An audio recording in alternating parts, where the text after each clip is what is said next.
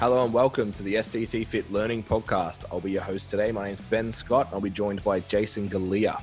Thanks for joining us on our way to create 1 million positive outcomes for personal training clients by 2030. The podcast is brought to you by at STC Fit Learning, a page created to upskill and educate PTs and gym nerds. Also brought to you by at STC Fit, and that's a place for all your online and in-person personal training needs. If you enjoyed today's episodes, please give us a share and tag on the Instawebs. You can tag at STC Fit, at STC Fit Learning, at Ben Scott SC, and at Jason Galea PC.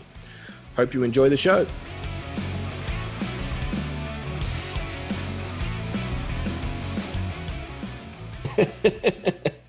Yeah.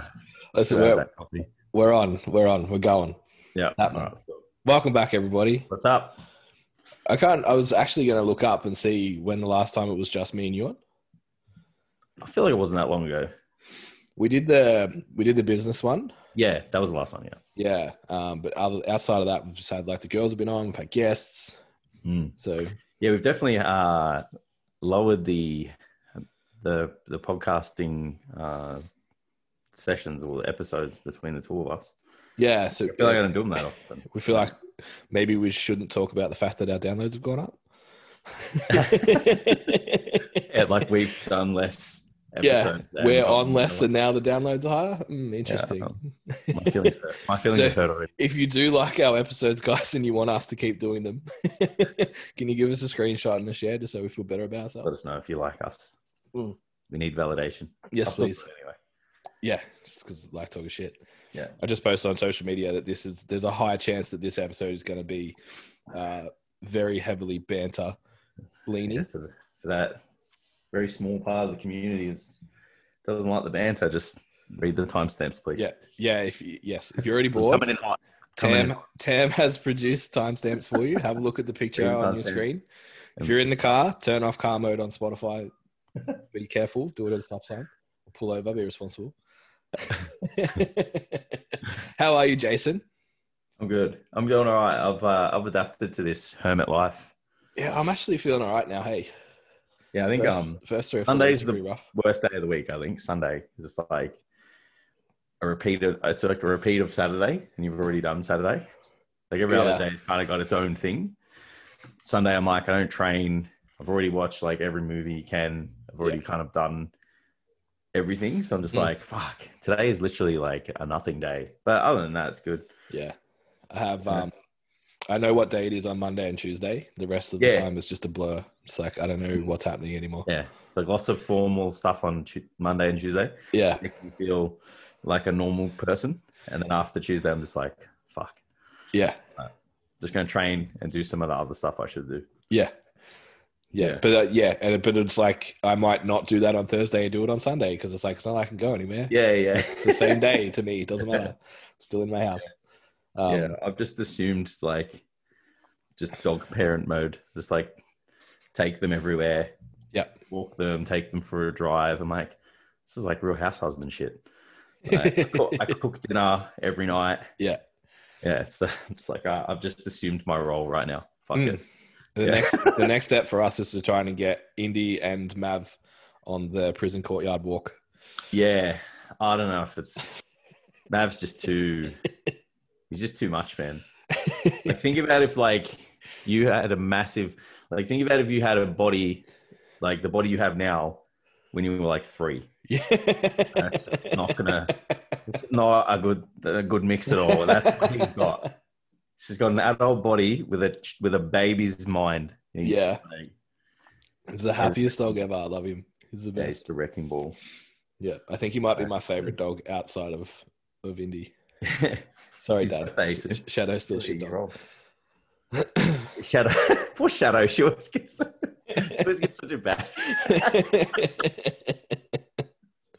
Uh, any dog that's nicknamed the shit dog, it's fucking doing it's pretty savage.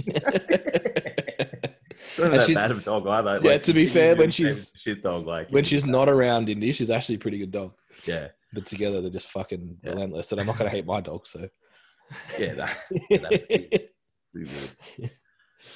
How's training, bro? really good. Um, I like I don't know why. I think like I just like got too heavy, and I was like, "Fuck, life's pretty hard at this weight." And then like I kind of told myself I needed to drop some, and then like I went on like a diet for about three weeks, and then I was like, "What the fuck am I doing this for?" Like I literally can wake up whenever I well not whenever I want, but I can sleep and I could go back to sleep. I feel like it. I can train for as long as I need to. I can eat as much as I want. Like and I like it's it's kind of stressful, but I kind of gotten over it now. So it's like it's not Yeah. that stressful anymore, like everything. So I'm like, this is low stress environment. It's like perfect time to grow. I'm Yeah. never gonna get an opportunity like this ever again unless I like take up getting massive as a job, which is probably not gonna happen. I feel like I've missed the boat on that one. so yeah, I was like, fuck it. So I've just gone back on the on the gain train and um yeah, things are going good. Like I kind of feel like I dropped that little bit of weight and then um like I've I put weight back on, but it's just like better weight. Yeah. Like I don't feel like clothes fit differently and it feels fat. Like yeah, I think it was a good idea to just like have that phase of growth. Just do like two to three weeks of like just eating less food. Like Almost a health phase, eh? pretty much you know um i've got a treadmill too which is good so i've just been doing like 30 minutes every morning as soon as i wake up Yep. busted to maximize the benefits of you know lipolysis and, and all that stuff you know because you break the fast done for the day no fat loss will Do you make, make sure you have your amino acids though, yeah? Yeah so um so yeah that's pretty handy uh, it's been like pretty handy actually We need a sarcasm button. You know how they talk about a Yeah, sarcasm yeah, sign? people are like probably writing down right now like must do fast Yeah. Yeah, we need a sarcasm sign. that soundboard that we never Medium. yeah, that soundboard that we never got to work. Like Yeah, needs a sarcasm button. the really expensive soundboard that Yeah. If anyone wants to buy a soundboard, just shoot us a DM. yeah i'll see for a good price so we have no use for it. um, well, A, we're not allowed in the same room right now. yeah So that it's helps. way easier like we got these mad setups now yeah. mad remote setups Yeah. um but yeah training's good i'm happy with how things are cruising along i think like the bodybuilder cut for summer things kind of starting to get talk to me a bit like i'm talking about booking a holiday Bit itchy. Um, yeah, there's like really cheap flights at the moment. I'm like, fuck, I'm just gonna buy one, even if in the thought that we might be able to go somewhere. Yeah. If you're gonna open up the borders and stuff. So yeah, like I'm I'm thinking I might just go through the con the pre-contemplation phase and go, right, if I were to cut for 10 weeks, Yeah. how aggressive could I do it? Yeah. And would I be able to stick to it? Like what would I need to do? And then I have to look at it and go, right, could I actually do this? So Yeah. Uh, I'm Yeah. looking at it the other way. yeah. Like, how much weight could I put on How fat could I be? Yeah. and still be able to walk, sleep, wash my back, squat? it's like, how much rehab do I need to do? How much cardio will I have to do? Like, or how much is that going to affect life? And then send it. Yeah, that's. I I think I'm. I think I've done that. I think I did that phase. Like I, I yeah. I, I got shredded for the wedding, which took a bit of my soul. If I'm being honest, that's like because I was been married for two years. It's just like fuck. I just did so much walking. Yeah, a man can only fucking walk so much. yeah. Like, yeah. and then after I got injured, so I think like I was still like, oh man, because I'm not moving as much, I better make sure I like, you know, don't eat a lot, and you know, I don't want to get fat, and you know, like just poor relationships with like food and food and output and shit. But I've kind of like buried all of that. Not a problem I share. so, um, so yeah, it's like I, I, I feel like I just was, you know, ready to just go. I'm gonna ride this growth phase for as high, like as long as I can, Hmm. um, and like push the boundaries too. Like you know, we'll talk about these percentages of body fat that people like say talk about. It's like, Yeah. oh, you know, if you're 12 percent or 15 percent after that, you're not going to maximize your growth and stuff. Like, um, I believe, and we spoke about this today, and other people still believe too, that it could be a little bit higher, and I I still think that too. Yeah. Um, and I reckon it's like you know those people just get around like they're just a little bit kind of less lean than others. Like Yeah.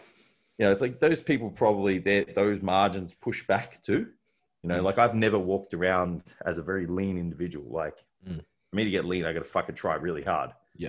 So um, Yeah, I've been I've been really skinny, not necessarily lean. yeah, yeah, that's got to do with your lean body mass. yeah. um, so yeah, I, I think I just it's kind of a, a, bit a bit of fun. Like I've just good relationship with food. Just eat eat. I don't eat and like kind of you know have this like oh, I'm full. I'm getting fat. Whatever. Like you know. So Yeah. Um, yeah, I'm in a good spot. I think it's great. Yeah. I'm at, at a point now where like that sort of sitting around four four k calories. It'll probably go up hopefully today. I imagine. Um, where it's like now I'm at the point where it's like I'm not searching for shit food to hit it now. It's like I can actually hit it from more good foods rather than like what's the highest calorie thing I can eat because I'm full and I don't want to eat anymore. So it's like I've, I've ticked over that gear, which is nice. Yeah, well, that's a that's a. I feel like that's an evolving uh, process too. Like I've had a because I've had a lot of people jump on board the last month, uh, Mm. two months. Methodology to prescribing uh, calories and, and carbohydrates. Like I use a really high carbohydrate method most of the time. Yeah. Um. So yeah, like everyone's like, "Fuck, man, this is like too much, like more carbs than I've ever had." And I'm like, yeah, "Yeah, so I get that every time I set up a client. get used to it. You will you Yeah. will find a fucking way. Just do what you can, and then all of a sudden, yeah, like they they use those really like carb dense foods, and then you know some of them like, oh, this is junk food. I mean, that's a story for another day. But Yeah. um, eventually, like they kind of have that really good foundation of like yeah, your whole grains, your fruits, your fruits, um, Yeah. you know, those kind of your starches, um, and then you start to add in all those other things on top, and it's like, you know, you're done. Yeah. Like, I see it straight away with my skin. So calories go up, skin goes to shit. I figure out how to eat better. Like at, at like get used to the food volume.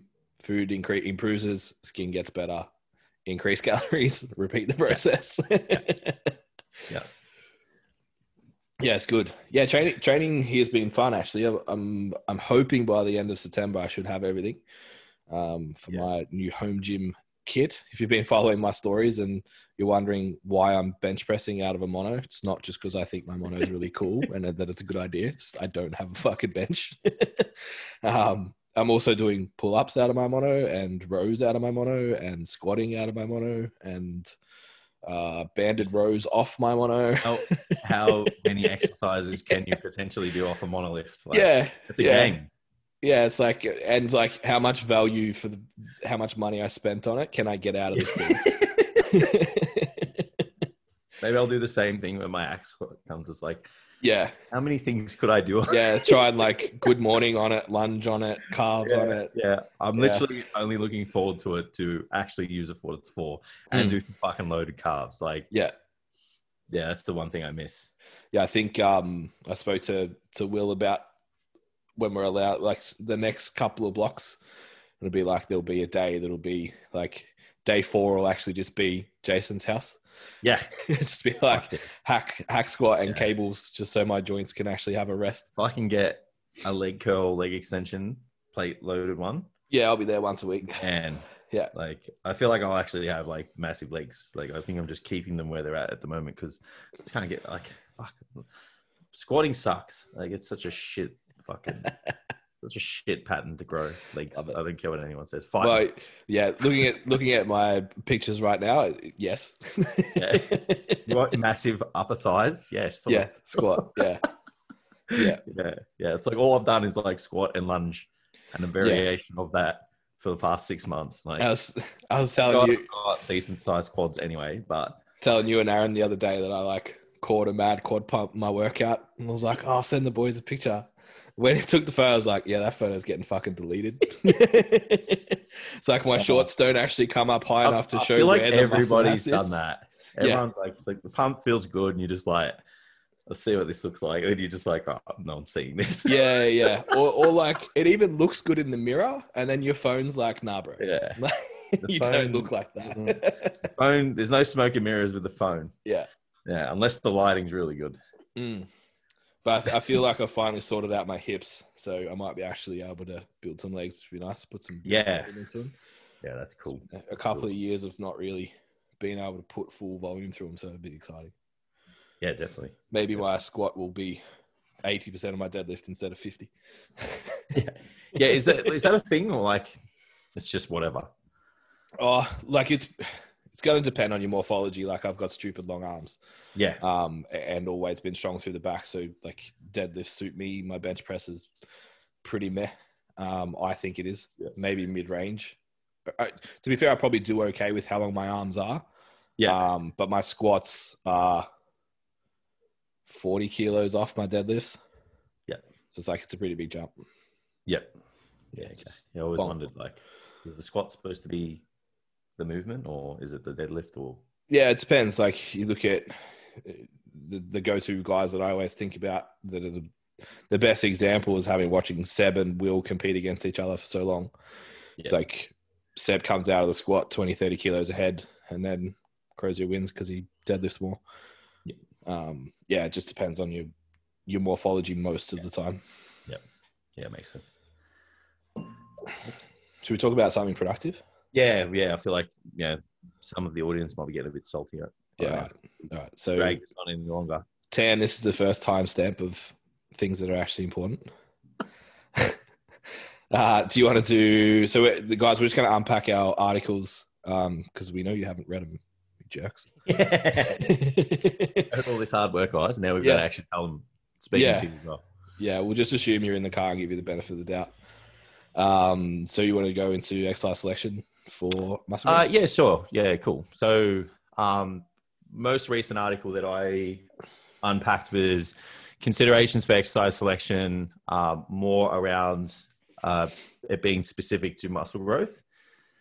There's like one place where I guess the most amount of I feel the most amount of bias lies with more so coaches and selecting them for themselves and their clients. It's definitely within that. Like we've spoken about it before. This like these camps of like barbell, anti barbell. You know, you're this. You're, either this or that. Um, and I think that when it comes to removing having to be good at a movement because that's part of the sport. So we'll use powerlifting as the example there. So if you remove the fact that you would need to squat, bench, and deadlift from that sport, you could use anything Mm.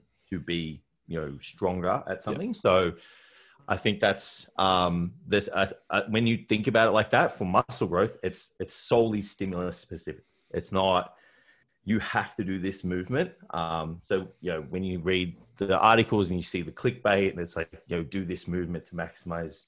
You know, the only movement you need to do for chest, like I see that, that that's just a load of shit. Um, and when you guys read the article, you'll have a better understanding of kind of like how to unpack exercise selection. What are some things to think about? yeah. So where do you start putting together a program for your exercise selection? Uh, so I do the like so the goals are, are first, and the volume for me is uh, then uh, after that, Mhm. and then I will select the exercises based off where the volume's being distributed to. Yep. Um, and I will select exercises based off like the way someone looks mainly. Mhm. So I would go right. This person's got you got massive quads. You're not doing a lot of work on those probably in one in a in a phase, and then I'm Yep. just going to pick movements that I know for that particular person how they move. How could I challenge that? You know, stretch position, shorten position. How could I get a mid-range position? You know, and do the most amount of work. Um, just Yep. get a sufficient stimulus with the amount of work they've got. So that's generally like how I would work with that. And like, I think most people, um, like most coaches, like maybe understand that. It's like, you know, if you look at muscle structure, because that's the first dot point that I've got on the article. It's like if you understand, like, we've got all these different like types of skeletal muscle. Um, they're shaped in a diff- in, in different fashions, and the way they're shaped gives us an indication of like how they lengthen and shorten, and like what they would do to locomote the skeleton. So an example would be like a like a parallel muscle is exactly what it is. It's just like more lengthened and you know kind of short and long. So a bicep is a well the biceps brachii is a really good example of that. Like you know how that shortens and lengthens is really easy. It just kind of gets closer and, and longer, um, and that's kind of how it flexes the el- elbow and supinates the forearm.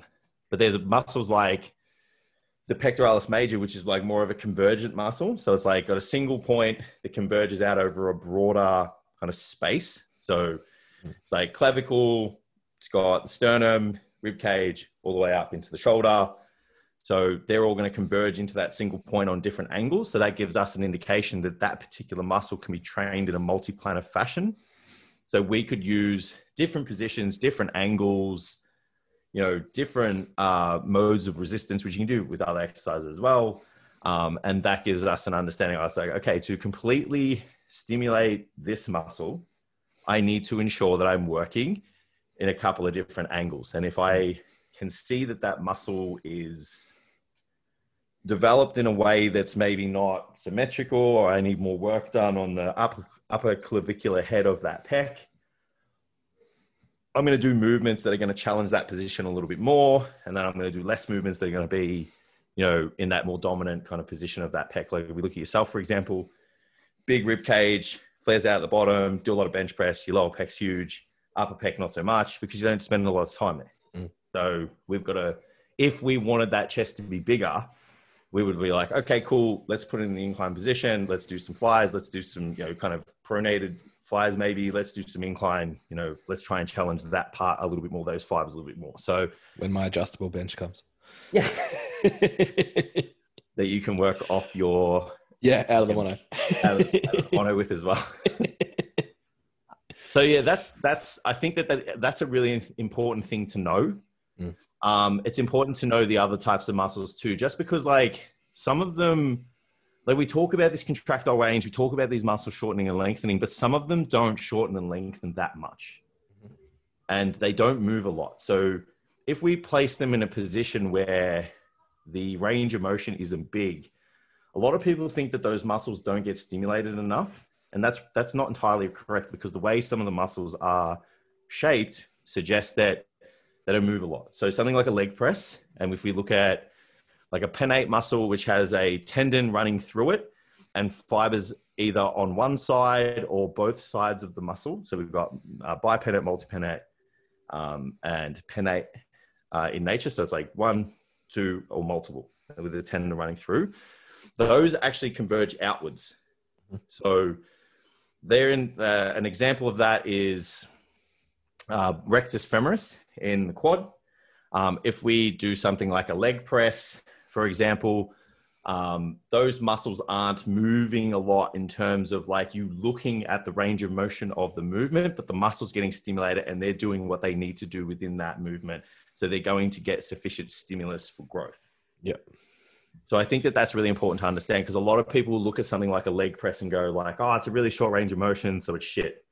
Um, yeah. And they only look at the angle of the knee and like what's happening just in terms of like biomechanics. But mm-hmm. it's like you could just be doing enough just to stimulate those fibers in the quad, do something else to do a deep movement, lots of um, you know, like hip drops below the knee, lots of knee flexion, like ask the calf kind of shit, like a hack squat or something. And it's like, cool, you've like you know fulfilled the stimulation of other muscles in that quad and or other parts of that muscle you move on so i think it's good to understand that if we are looking at this from a muscle growth stimulus perspective having that general understanding of these muscles what they do the shape of them and all that gives us a really good insight on like how to train them. All right so moving on from you know kind of understanding this muscle structure stuff how these um, different muscles are shaped and whatnot it's important to then, well, they give us an under, understanding of like, you know, how these muscles move. The skeleton is still super important to have a really good in-depth knowledge of that because we want to train these these muscles through their full, you know, kind of lengthened and shortened position. So knowing their actions gives us really good understanding. Easiest example is that bicep. It you know flexes uh, the elbow and supinates the forearm. So if we did want to kind of stimulate that bicep through its full uh, contractile range of tension, then we need to train it through that full range. So it's like making sure that we have neutral position um, all the way into a supinated position with the elbow flexed. Um, if you don't have an understanding of that, then it's like we don't really kind of know why we're selecting movements. It's like it's like the person that does um, like a million different like pressing patterns for legs. Mm. It's like why are you doing so many squatting patterns for legs? when you haven't got an extension pattern or.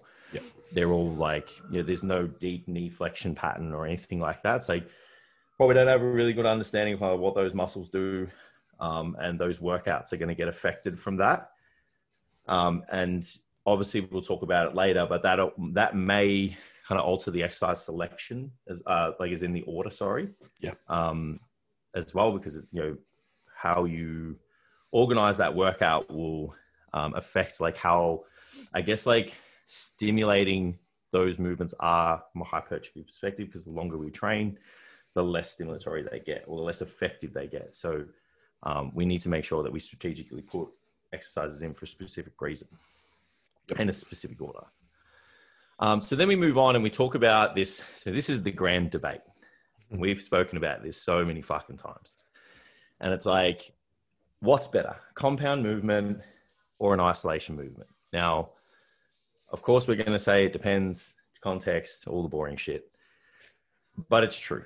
We don't say that um, anymore. Especially, what was that? We don't say that anymore. No, I, I came out on social media and said that's a cop out, so we're not allowed to say it anymore.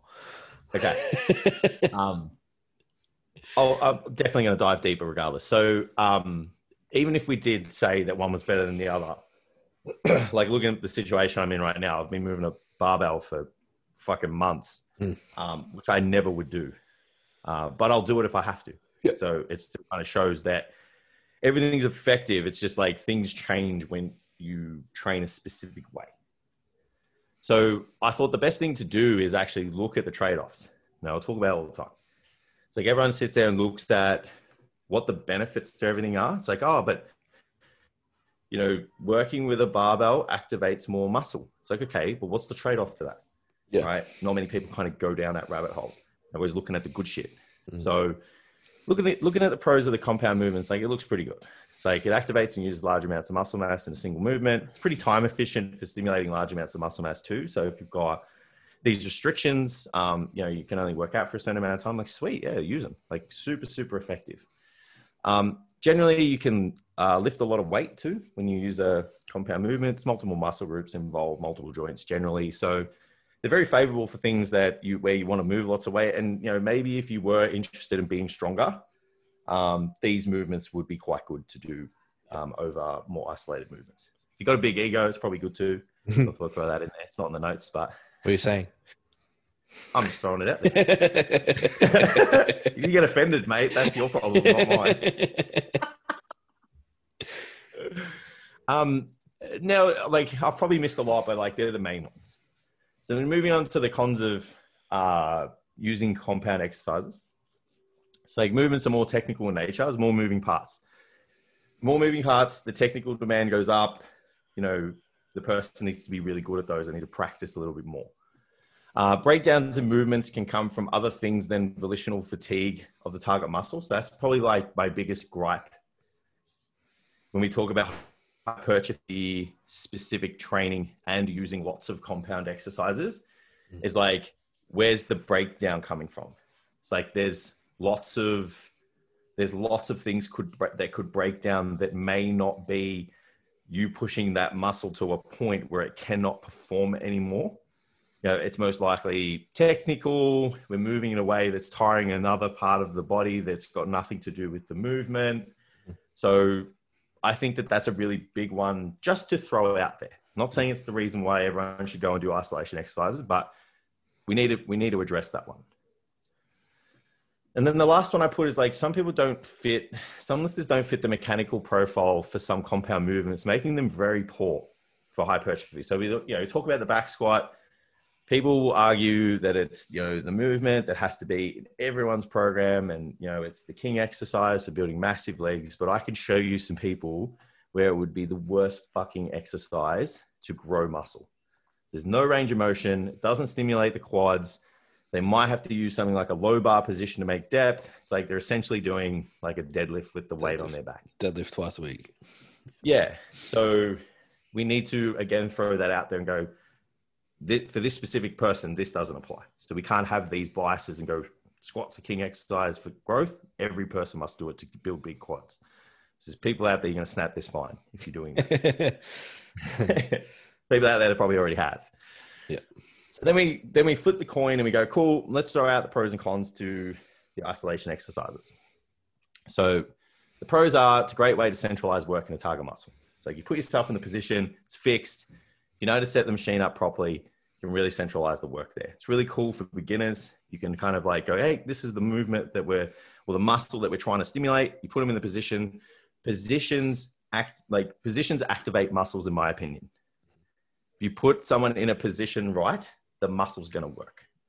So that's a really cool way of starting that process of like just building the sensory mechanisms and feelings to like what that movement's supposed to be um, for a person. So I think it's a great thing to do.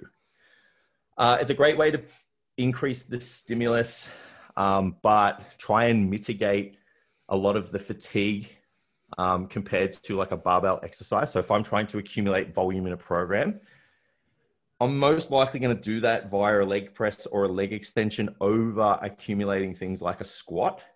And it's only because I can get a lot of work and a lot of fatigue or peripheral fatigue in the muscle, but it's not really going to affect like the joints of the knees and the back and things like that. So it's about the trade off. And I see the trade off being I can put more work there than a squat. Like if I'm going to build an extra squat every week in a mesocycle for someone, that's highly likely going to blow someone out compared to building it on a leg press. Yeah, we literally had that discussion this morning, even from a powerlifting standpoint. It's like Yeah. we we won't taper volume, like sets over over a mesocycle for the like the prime lifts. It's like you do that in the, the isolation stuff. Yep.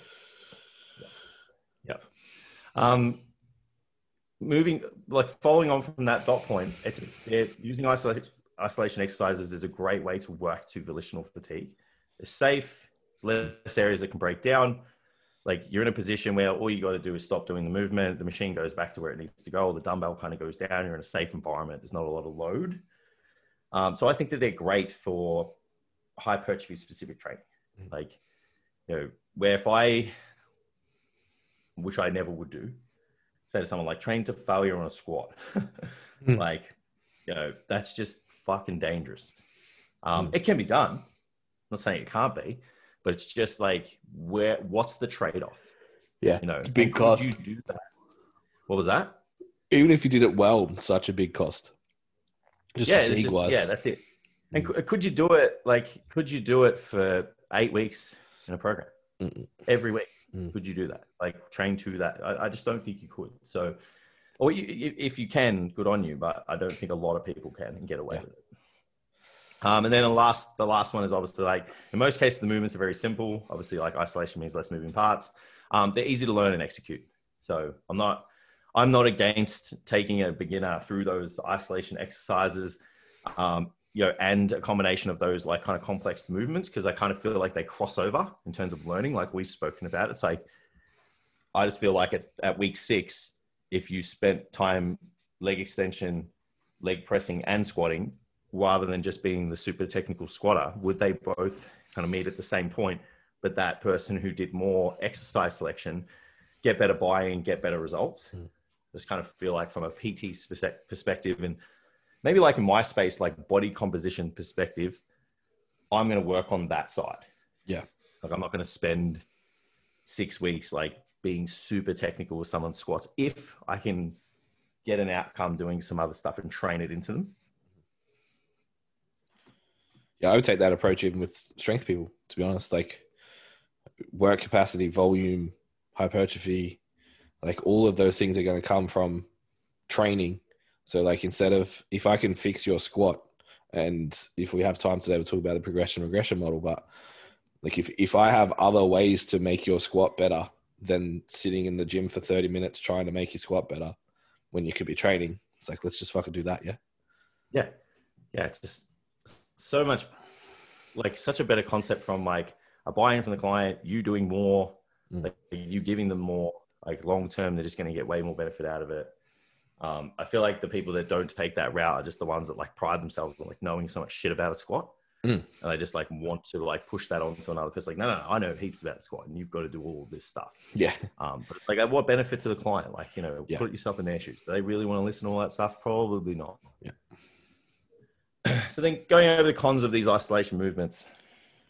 So the smaller degree of muscle activation compared to a compound movement. This means that they require less energy to be to be performed. So you look at it from that perspective: less muscle activation, less energy requirements. You know, there's your argument. Like, especially if like we're thinking about that time. So we don't have a t- we don't have a lot of time in the gym. It's like might not be valuable to spending too much time doing these because you're gonna have to do lots of different exercises to get this stimulation of this whole body hypertrophy what you need to. Yep. So you might be better off using some compound movements then. Uh, there's less involvement of stabilizer muscles, um, which could lead to movement and dysfunction issues. So we spend too much time, depending on how your program's designed, you spend too much time in this isolation environment working specific muscles, and you're not having a what would you call it? Like a global, a global approach to just like how that person moves. And like, you know, we spoke about in our hypertrophy roundtable. Like, I still, I, and I agree with Dean. Like, I think that we still have an obligation to try and address some function stuff for a bodybuilder, even though like, you know, I was like Mr. Tin Man about what was it, like 12 months ago or something like that. Um, and, you know, just taking that approach of like, all right, well, I probably should do some like, you know, stuff where like I adhere to gait cycle, do some more lunging movements, do some more like reaching and mm. Uh, like crossbody shit. But like, it's just about the percentage of it that you do. Yeah, it's that it's that Venn diagram that I, I don't know if we talked about on the podcast. We definitely like we went over it in the seminar and stuff. It's like any trainee that we probably work with, um, any lifter, let's just call them that, is gonna have three areas that overlap together. So you're going to have strength, you're going to have hypertrophy, you're going to have function. So it's just how much time you spend in each one of those circles that it's going to make the difference. Like a physique athlete is probably going to spend more time in hypertrophy, a little bit of time in strength sometimes, and then just enough time in function. Yeah. Whereas a, a powerlifter spends majority of their time in strength. And I think this is like we had um, obviously Laura on a couple of weeks ago talking about weak glutes and stuff, and how there's such a big pushback around that. As a lot of it was like people started going too far to function. It's like you still need to fucking lift weights. So it's like you spend your time in strength and then do enough function to allow you to continue to do the strength. And then mm. like, okay, the strength isn't working anymore. Let's do some hypertrophy so I have more muscle to make do the strength yeah, I, I, I totally agree with that. So I kind of like summarize all the cons into that. There was like four dot points, but I kind of just set them all together. Um, so then I guess I come to the conclusion like, you know, it's the it's the it's the taco kid, isn't it? It's like, you know, have both yeah. where you can. You know what I mean? Yep. It's like it's still important like to do these compound exercises, some of them extremely valuable like they they they activate a lot of muscle, but there's going to come to a point with an athlete or a lifter along the spectrum of their training age where you're going to have to go this particular muscle needs this. You need more volume here. You need to stimulate this particular area. You're going to put them in situations that are probably more isolated to centralize the work there. And I think that that's just the that that's the the thought process you need to have behind it. Mm. It's like, how do I train this muscle? rather than going, I need to do this exercise because that activates the quads. Yeah. It's like it doesn't do that for everybody. So it's like Ben moves this way. How do I get his quads to lengthen and shorten for this particular exercise under this resistance profile, this line of force? I'm going to use this exercise, this exercise, and that exercise. And with this amount of volume, it's highly likely that we're going to hypertrophy his legs, providing that he does all the other things outside of his program. Yep. Touchwood. I don't really think the argument there needs to be an argument outside of that. Like I just yeah. don't I don't really get it, man. Like um and then like I guess the one consideration that I didn't talk about was like the recovery demand of barbell versus machine work and how volume's such an important thing, an important tool, I'm going to call it, because like we're getting too bought into the volume shit at the moment. Like people are just like, you know, if a little bit's good, more's better. So let's just fucking send it. 40 sets of body part, yeah? Um, like doing more barbell exercises, like you've got to control that eccentric. There's more muscle damage to that. You do more sets on it. You're going to require more recovery time. Most likely going to do less work um, because of that, or your mesocycle is going to be shorter. You're going to have to deload sooner. You know those things. So just having that understanding of like the advantages and disadvantages of both of them and where you can manipulate those into the favor of the athlete it's just super important to know because yeah. then you don't get bought into anything like you just do what that person needs to do and then obviously considerations for like just real life like looking at me right now like i'm not gonna be able to do this i'm at home in a garage with a fucking squat rack and a cable like yeah i, just, I had this mental image when you did the like the taco kit like, why don't we have both? but instead of you know how the ad it cuts to all the people throwing the little girl in the air. Yeah. It's like my joints are like, why don't we have both? And then it cuts to Dan Andrews, like stage four lockdown. My joints are like, Yeah, oh. yeah. Let's not get political. Don't ever mention. no, denial no, I wasn't. I wasn't being political. Don't ever mention Daniel Andrews on this podcast again, mate. All right. Poke Jason the bear. Oh. My goodness. Um, all right. So moving on with something more productive than politics, uh, I thought it was then important to move on to these individual considerations. So we've talked about, you know, exercise selection and looking at the morphology and anthropometrics of the client. It's just like how are they put together? How do they move? Super important. You got long arms, you got long legs, you got a long body, short body, you know, all of these things, you know, if your rib cage is flared, if it's shallow, where you put yourself in positions on a flat bench, incline, decline is going to differ from person to person. Like me and Ben setting up on a flat bench looks totally different in terms of line of force on a muscle. Yep. So these things do need to be considered. The other thing to consider is skill level of the client. You know, like how good are they at moving? How good are they at performing movements? You know, sometimes compound exercises and lots of them are just too hard. Like people don't have the bandwidth to do this squat into this lunging complex into this exercise. It's like do some complex shit when there's low fatigue and concentration's high for this particular person and move on to some, some, simple shit as they get tired. Yeah.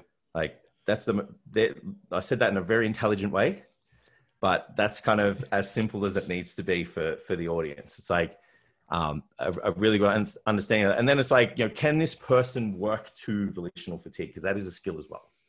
So it's like, can that person challenge themselves to train their quads, biceps, triceps, chest, whatever, to the point where the muscles won't pull towards each other anymore because the internal environment says no, you know, or the brain says no. Yeah. Um, and that's kind of something that may be more advantageous to learn in a safer environment with a machine in an isolated situation rather than working with something more complex. Yep. So considerations for that too. Um, and then the last one's just access to equipment, which we talked about. Yeah. So it's all good and well to have these exercises that we like. You know, we were talking about, it's like my favorite exercises. It's Yeah. like for the legs, it's like hack squat, probably safety bar, lunge, leg extension. I love the safety bar so much. Yeah, if I could have those four exercise, well, all I need is a leg extension. I've got it at home. So those four exercises, I would do them every program in different loadings for the rest of my days Mm. because I don't really need to do anything else. Like I feel like they stimulate what I they need to stimulate. It feels good for me. Yeah. I can move on. Maybe switch switch the hack for a leg press. And, Yeah, like I, you know, I would just add maybe like for a physique athlete, maybe just like some kind of split stance work, like a, a Bulgarian or something like that. who needs to who needs to do Sure. that? Nah, Just for doing, lun- function. we're doing we're doing lunges. We're doing lunges. right? Oh, I said lunges. Sorry, Oh, lunges instead of safety bar. Yeah. So I, no, I, I said to you yesterday it was lunges instead of safety bar. I'll, Yeah. I'll bugger that up just there. But yeah, um, so yeah, that's like access is super super important. Yeah. Um, so then we spoke about exercise order, and I think it's important to mention it quickly because I'm not going to spend too much time on it. But it's like now we need to think about like where these movements play out in a program. Now there's pretty good information that gives us an understanding that the longer we train, the less effective the exercises get. Mhm. And it's because of build up of fatigue. It changes the way we think, perform, make decisions, control our body. So it makes more sense to put the movements where the weaknesses of that person or the central focus of the program are at the start of every workout. So if I'm working on my calves, which I will do when the gym opens or when I get my hack squat, I'm going to do calves at the start of every session because I'm going to put the maximum effort there. Chest and shoulders is pretty pretty good for me. I'm, I'm pretty happy with those. They're most likely going to be at the end Mm. because I don't really need to train them that much right now. They're not a central or a focal point of the program, so it makes more sense to put them at the end. Another thing to consider is like where are you the most strongest? Mm. Could you put the movements that you're the most strongest at the end and potentially more stable, like a bench press, for example. Like I don't mind doing bench press at the end of my session if I've done some flies at the start and I've done some other variations, dips, whatever. And I go, cool. Last exercise, really stable. Probably lift a, a little less weight than I do overall. It's probably not bad for my joints and good for my muscles. Mm. So I know John Meadows is a really big fan of that. So if you don't take my thoughts for it, go listen to the Mountain Dog speak because he's all about it. He's like, put your strongest movement, about two or three exercises into your session. And he said, for the sake of your joints Yeah. and longevity in the sport, he said, your body will thank you for it. And this is a dude who got his pro card at like 45 or something, yeah? Yeah. And he's still fucking great shape Yeah. now. So the last one, which I think is probably the most important for us, with this this message that we send these coaches that we try to develop, well, sorry, that we do develop in the coaches academy, you know, the how we present ourselves and, and, and act as a, as, a- as a business and a brand is removing personal bias. Mm. Now, before I start, I guess like it's important to understand that like we, we're trying to remove it as much as possible. Like I still feel based off your knowledge, based off your experience, based off the person, based off where you are, this you're still going to be biased towards certain things, but it would be at a really minimal level. Yeah, I feel like it's the difference between style and bias. Yeah, that's If you- probably a better way of describing it. Yeah, if you like have a you've got style, like you and I both have styles when we write programming. yeah, it, if you put them down on paper, like, and gave the, even if we gave them to our guys, they'd be like, Jace wrote that, Ben wrote that. They would just know. Yeah. Um, but it, it's it's like like you said, removing that identity of you have to do X or Y movement, or you have to exercise order has to be this Yeah. way or whatever. It's just like I like Yeah, doing it this up- way it's because it up for the works well. But if I need to change it for an individual, yeah, let's do it. yeah, yeah. I think the intention is like it's set up for the client. It's not really about me. I Yeah, don't have to like sit, stick to my guns and be like, oh, in that video you said this was great. So you know, so I'm like, oh, I have to put this in every program then. Mm. So yeah, I think it's important to to understand like we're we're trying to work with all these variables for the for the best intentions of the client. And I'll put it in here as a little um, quote. I'm just going to try and find it, but um, basically, you need to set everything up for the wants and needs of the individual. There's nothing in there that should be based around your own biases towards anything. If you look at this from the wants and needs of the person, we're pretty much done Mm. in terms of like how you come you you go around about sorry putting these programs together. Yep. If you think about like if you hear someone saying like voicing strong opinions around towards certain movements for, for growth, it does make me question like whether they're programming based on them or the person. Like I just don't I just don't subscribe to that. And that's where like if I do see these clickbaity videos like the only exercise you need to know for for this and and, and whatnot, like it's either like they're just trying to get clicks to obviously like get their you know monthly um, YouTube bill, um, or they just don't have what I spoke I speak about in the last paragraph of this is like an understanding of all of the moving parts from a global perspective, which should remove your bias. So it's like if we look at what we need, the components that we need to create a sufficient training stimulus for growth. We need a high amount of mechanical tension on our muscles, training them through their full action and contractile range with a relevant dose of volume and effort. If we look at it from that perspective, which should they should govern the decision making of everything. Mm. It's like we don't. There goes your personal bias. Yep. You've got your style, but nothing's bound to anything. Mhm. It's like solely just working with the needs, requirements, and wants of the client. And I know I've said that a lot, but it's super important to know because that's what we're doing. Yeah. It's why we're doing this. So we're coaches. We're hired for a job. We're hired to get an outcome. Anything to add? No, I like it. I like it. I think um, what we could do, because if we open another article, we'll be here for another hour, is maybe just come back through and, and look at the the parallels that we share from strength coaching to programming for hypertrophy and maybe what identify a couple of the differences. Um, Yeah. So primarily, the difference between programming for strength and programming for hypertrophy is going to be one's going to be around a movement pattern and one's going to be around a muscle group. Yeah. So if your outcome is powerlifting is the easiest one because it quantifies what lifts you have to train for then. So if you just assume if I say someone training for strength is trying to get a big 1RM on the squat bench and deadlift, then we want to do stuff that makes you better at squat bench and deadlift. So we want to improve those patterns. That's the outcome. So when we were, if you and I were to both get a new client, we would, I would ask, hey, can you send me a video of your squat, bench, and deadlift? And you would say, hey, can you send me a front, side, and rear relaxed? Pretty much. Yeah, and then you would want to see how they move, and I would want to see what their physique looks like. So, like, yeah. but first, I want to see how you move. Then I want to have a look at your physique and kind of go, oh, you got good quads, shit hamstrings, shit glutes, upper back's lacking that's probably yeah. why this looks like this. But or that's just like a, a thing that you've maybe neglected in your training that's causing may cause these issues, may not. Whereas you're going, okay, this is what your physique looks like. Now I want to see how you move so I can load those muscles effectively.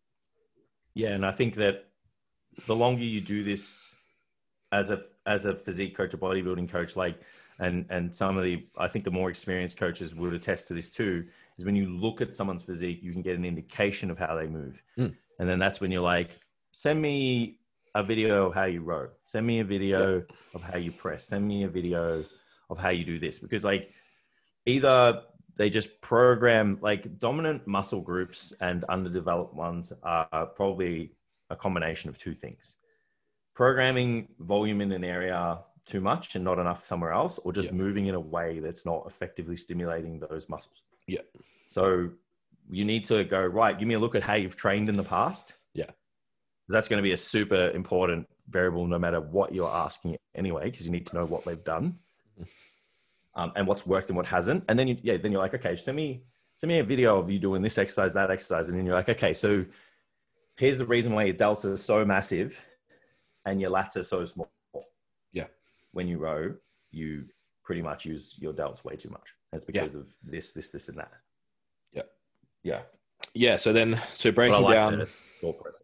Yeah. So breaking down, we obviously have muscle structure here, and you use the t- mention the term like morphology throughout this conversation. It's like instead of looking necessarily at um, muscle structure as a strength from like a strength coaching lens, I want to look at your morphology structure.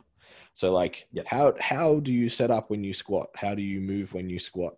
Um, compared to how you deadlift. Are you deadlifting twice a week because there's so much hinge in your squat? Um, is your bench press like 800 meters because your arms are so long? Do you pull sumo? Do you pull conventional? Do you pull some hybrid in between thing?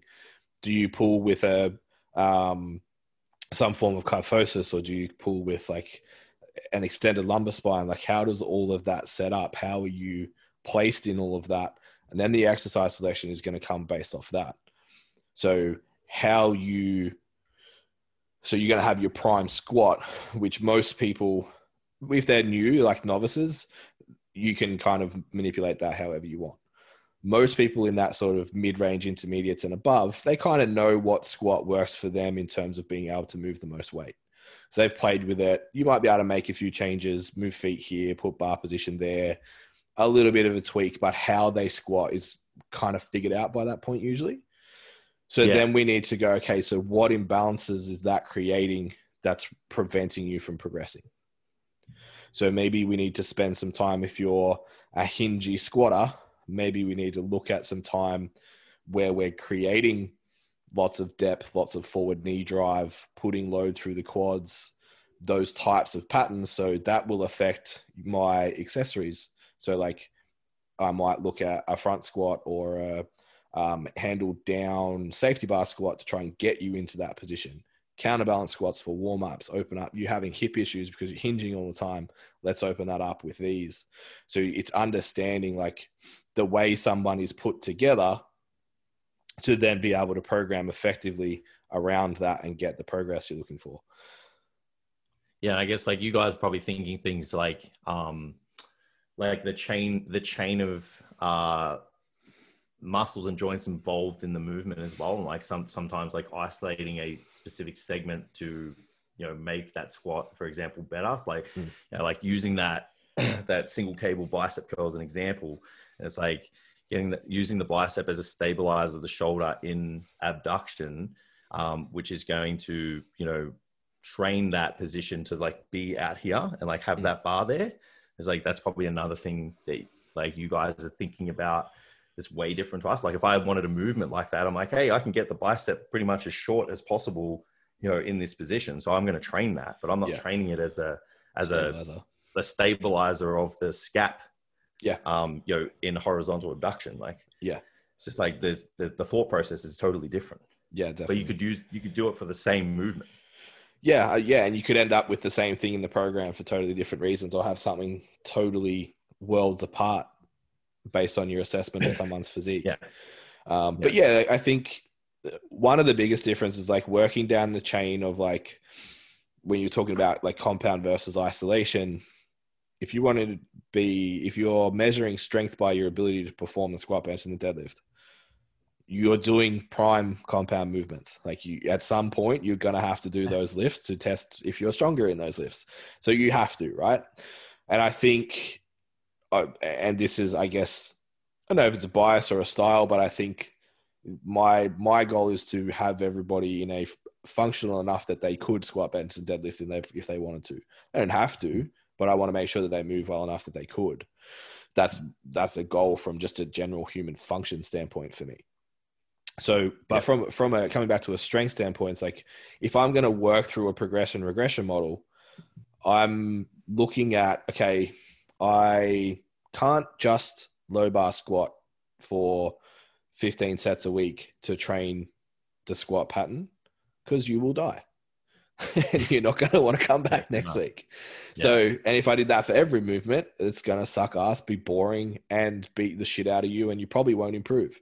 So it's like, okay, the same rules still apply. Um, you summed it up really succinctly, and I don't want to butcher it, but that concept of like a a reasonable or an educated amount of intensity and volume needs to be accumulated over a week. I can't do that from just squatting. So, yeah. how do I reduce systemic fatigue, build volume, but in a way that's still contributing to improving the squat? So, that might be you have squats one day, you have safety bar squats another day. I can reduce the load, I can move through a slightly different pattern, but it's still going to carry over really closely to the squat.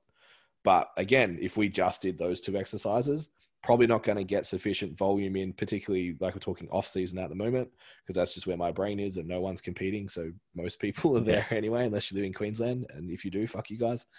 Um, so we're, when we're working down the chain, it's like, okay, well, I still need to add more volume. Then I can go, and this is just using the volume lens. Yeah. Like we're not even touching on dysfunctions or, or deficiencies or anything like that yet. Then it's like, okay, I could do a leg press, which would allow me to use lots of load, uh, train a similar pattern, hypertrophy the muscles that I want to target, and that's going to have nice carryover.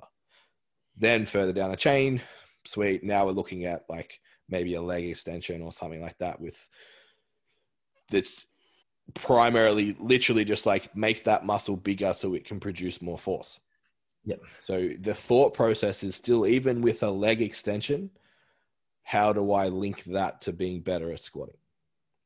And that's that's probably the biggest difference. We're not thinking about necessarily what's going on internally in the muscle all the time. Yep. It's more how how is this going to that links. Yeah, it's that SAID principle, right? So specific adap- adaptation to impose demand. How can I use this exercise in this rep range, in this part of the program, and this um, part of the workout to facilitate the outcome that I'm trying to produce, which is be better at squatting. Yeah. Yeah, I like it. Um, and the pros and cons for compounds and isolations are the same. It's looking at that. for The fatigue ratio, I think, plays a bigger role in strength. So, like yeah. you said, you, you have to use barbells if you're going to get, if your goal is to get strongest, like your strongest. So then it's, it's like looking at, okay, when can we remove barbells to facilitate potentially more overall volume, less fatigue, greater hypertrophy stimulus, etc., and kind of interchanging those rather than Right. Like you would never write a strength athlete a machine based program, Yeah. or you'd be Yeah, pretty rare. not- Yeah. I don't think it'd be maybe if they just wanted a month off. Yeah, or it's just like, yeah, I just want to look good on or something like. Yeah. Just let's do a dieting phase or something. Yeah. Yeah. But very rarely, very, very rarely. yeah, it wouldn't be with the intent of getting better at the thing. Yeah. Yeah. It wouldn't be specific to the like to powerlifting. Yeah. Yeah, individual considerations. Then, like I said, we were talking about this this morning. Um, there's like certain assumptions that we even have in our, our programming model, like, uh, and we've talked about on the podcast before. Like, a deadlift is typically more uh, taxing and has a greater fatigue demand than most squats, but not all squats. So, Mm. individual considerations like how much squat volume can you handle if your squat pattern is inefficient? Yeah. versus how much deadlifting if your deadlift is super efficient um, if you're aaron sim whose fucking arms touch his ankles and you can pick up 300 kilos but only moves four inches then it's like well maybe that's not a very taxing exercise. You might be able to deadlift twice a week but your squat is quite challenging or your bench is quite challenging so you can't bench Yeah. as much as somebody else might be able to with short arms and a big like big chest like a seb or a kind of build. Um, yeah, so the, those individual considerations come into that. Again, somebody like that, how do we effectively train pressing patterns, knowing that there's going to be instability potentially or uh, inability to, to contract well just because we've got these fucking levers all over the place. Controlling range of motion is going to be challenging. So then we might be looking at, okay, for this person to train the muscles that are involved with the bench press or to train the pattern that's involved with the bench press, we may need a different exercise selection than we would for Jason, who can just lay on a bench without an arch and still have a short range of motion. Yep. Not not a stab, slight stab. Working for me. yeah, that's it. um, exercise order again, like we- we're pretty much in the same boat. There, you're going to start with your most complex. You're going to start with your weakness. Uh, the model that we're working on at the moment is actually, if you guys have read the latest article, which is talking about reference lines and assessing movement, the next stage from there is once you find a weakness in movement or a deficiency, not a weakness, um, what is that deficiency? Is it strength? Is it movement? Is it dysfunction? And then your exercise order will actually differ. So, like you were saying, instead of like I've got weak pecs, it's like I've got a um, inability to keep my thoracic extension throughout a squat. Is it a skill thing? Is it a strength thing? We identify that, and then your order is going to be different. If it's a skill thing, then maybe we're having you do counterbalance squats before your main movement to train that position and build the skill, and then you get into that. If it's a strength thing, maybe we're training that primary lift, but then your accessories are also going to challenge thoracic extension to build more strength in that pattern or in that position. If it's a dysfunction thing and you actually can't get into the position that's required, then you're going to be do, going through a prehab rehab phase prior to getting onto the bar and then using the regression of the exercises that you can effectively execute and moving Yep. through things that way. So exercise order kind of comes back to whatever problem you're trying to solve. Same same as as a physique Mm. Yeah, it's a athlete, just the problems are Focal different. point of the program, isn't it? It's the focal point of the workout. Yeah, That really dictates what the order is. yeah, Yeah, hundred percent. Yeah, personal bias is the same. Um, Yeah. You see that even more in in powerlifting than anything else. I think even like I probably see it the most in powerlifting, like even from the outside, because I'm obviously like not that active inside it, but like to the programming style. Yeah. Like you see that heaps. It's Mm. like, you know, like see people like just always doing singles and shit. Yeah. Like when they don't need to, it's like, what are you doing? Yeah, Like, why are you doing that? You just competed two weeks ago. Like, yeah, yeah. Put your wraps on and test your triple. Yeah, okay. Yeah. Yeah, it's like, Um, oh yeah, just uh, came off the weekend and I'm testing my single again. So Yeah. Right. Cool. Even even like less than that, just like little things like does your athlete psychologically and or physically like top sets with a back off? Do they like ramp sets and hitting a top set on their fifth like their top weight on their fifth set? Do they want to just do the same weight for five five sets? Um how does that work for them? Like, we've got to remove that Yeah. bias of like, oh, well, I like doing singles and back offs. So that's what I'm going to do with all of my clients. Like, yeah, but what if your clients don't like that? Yeah. So it's, Hmm. yeah, it's, it's a really interesting world to kind of dive down there as well. yeah, knowing your athlete, knowing your athlete and being willing to have, what's that whole like, the difference between like a coach and a trainer is like trainer just enforces a, a method and a coach has multiple styles or multiple methods with a style. Yeah, within the, yeah. Like, yeah, Within a got multiple tools in the box. Yeah, of course. Yeah, that's it. Yeah. You should be able to work with the same demographic for the same outcome in multiple ways. Yeah. It's like just because you work like just because like uh you know Jason works with people who like want to transform their body, lose fat, build muscle, whatever, doesn't mean they all do the same thing. It's like Yeah, you're all different it. people. You're not Yeah. the same person. You don't operate in the same fashion. Yeah. It's like, yeah, we adhere to the principles in the same fashion, Mhm. but the way we do them is like, do you like this? Do you like that? Do you like a density model? Do you like a high frequency? Do you like this? Do you like that? You know, I think that's a really important thing to understand as a coach. Yeah, hundred percent. And even just the the psychology Yeah. behind that is so important too. Like, can someone commit to the the process that you're you're asking them to do? Because if they if they're not psycho- psychologically bought into it, you're wasting your time. Yeah. Doesn't matter if if your method is better if they don't do it. Yeah. yeah. Awesome. Yeah, was it's fun. useless. Yeah, definitely. Yeah. It was Um, chat. Yeah, I If think you got past the banter, you would have got some really good notes. I feel like if they got to this point, they made it. They made it through. They might. They might have skipped to the this uh, um, timestamp. Uh, so screenshot, share to your Instagram story at stc fit underscore learning at Ben Scott stc fit stc sorry uh, at Jason Galea underscore stc as well. Just stc. I haven't done this for a while. Uh, Yep, if you want to yep, go yep, got that. Yep. if Yep. you want to go check out these articles, you can go to at STC fit underscore learning, hit the link in the bio, and then click articles. Or if you're old school, you can open your web browser and type in medium.com forward slash STC fit, and our articles will come up as well. But I know you guys won't do that because there's too many taps. It's much easier to just tap two times. And also find on stcfitlearning.com, Ben. yes, they are on there. Yeah, which is the link in the bio. Too many clicks, too many things. Yeah. Less things better. yeah, we we are everywhere. You will find stuff. Uh, don't Yeah. forget about our YouTube channel as well. If you guys, Hmm. um, I don't know why you would want to watch us do this, but hey, if you're watching, give us give us a wave. Uh, but we are also putting up uh, just short clips from seminars and educational clips, and also releasing a lot of these uh, articles that we're we've been putting out as like mini seminars with slides and unpacking them a little bit more for you guys as well if you want to jump onto those so um, some free resources there as well yeah STC, at stc fit for online coaching inquiries i think we're good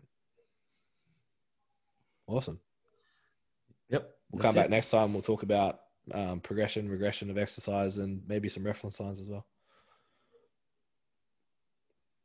sweet Yeah, sounds good. all right thank you everybody All right, guys. Thanks We'll for tuning in. See you next time. bye